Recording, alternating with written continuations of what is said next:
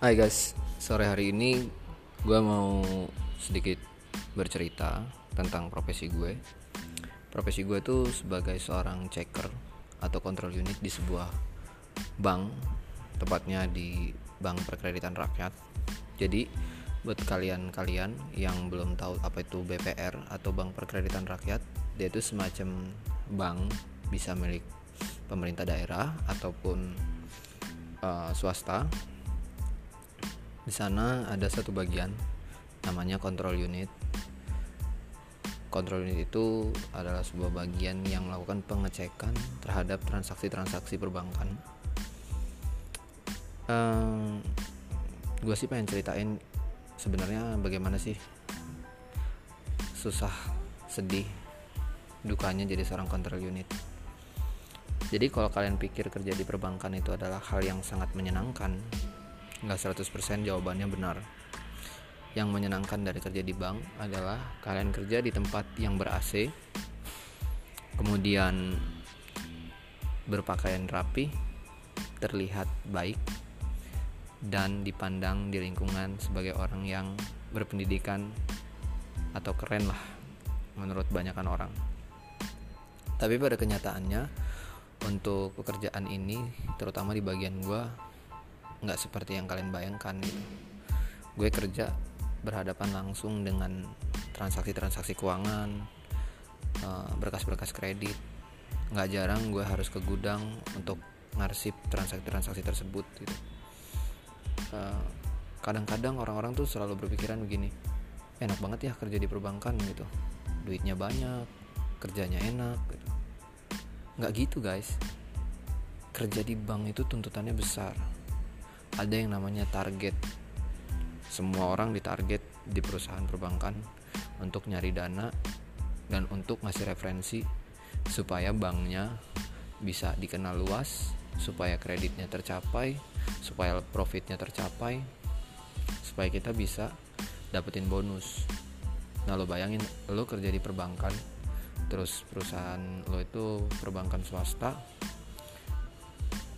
lu bakal lebih berat lagi. Lu dituntut untuk mempertahankan perusahaan lu agar tetap stay di uh, apa namanya stay di posisi yang berada di atas terus gitu. Tetap dapat profit. Nah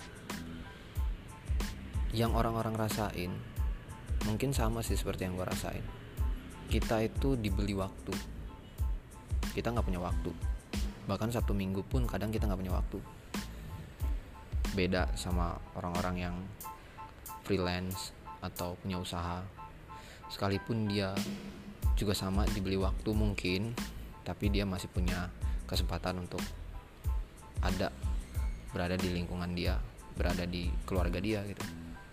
Kalau kayak kerja di perbankan ini lu masuk dari pagi lu sudah punya target harian lu sudah punya rencana akan melakukan apa apa apa apa apa tapi nggak 100% rencana lo tuh bakal berjalan sesuai dengan apa yang lo harapkan.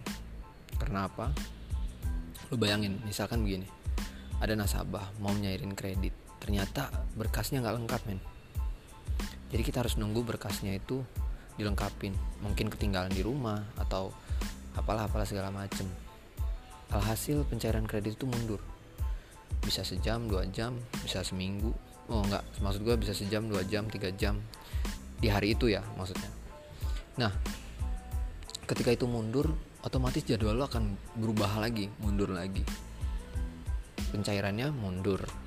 Berkas-berkasnya disiapin dan dirapihin juga lebih terlambat. Kemudian kayak gue di bagian pemeriksaan akhirnya meriksa transaksi itu jadi terlambat juga. Ada waktu yang kebuang dan ada waktu yang harus menggantikan waktu yang terbuang tadi gitu alhasil kita harus ada di kantor bisa sampai malam untuk nyelesain semua transaksi-transaksi yang belum diperiksa. Enak nggak sih kerja kayak gitu? Nggak men. Nggak ada enak-enaknya.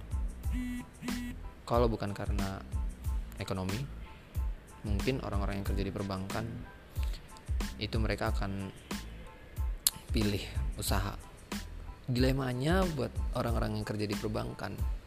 Seharusnya begini ya uh, contoh kecil.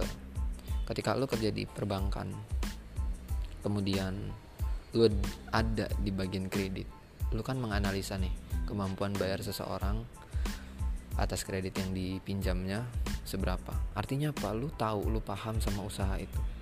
Kalau lu paham harusnya lu bisa dong menjalankan usaha itu juga kenyataannya ketika kita tahu dan menganalisa usaha itu yang timbul dalam pikiran kita adalah kalau seandainya gua nggak berhasil gimana? Nah dilemanya di situ. Kerja di perbankan itu kita punya ketakutan besar kalau kita nggak berhasil. Beda sama pengusaha atau sama orang yang dagang.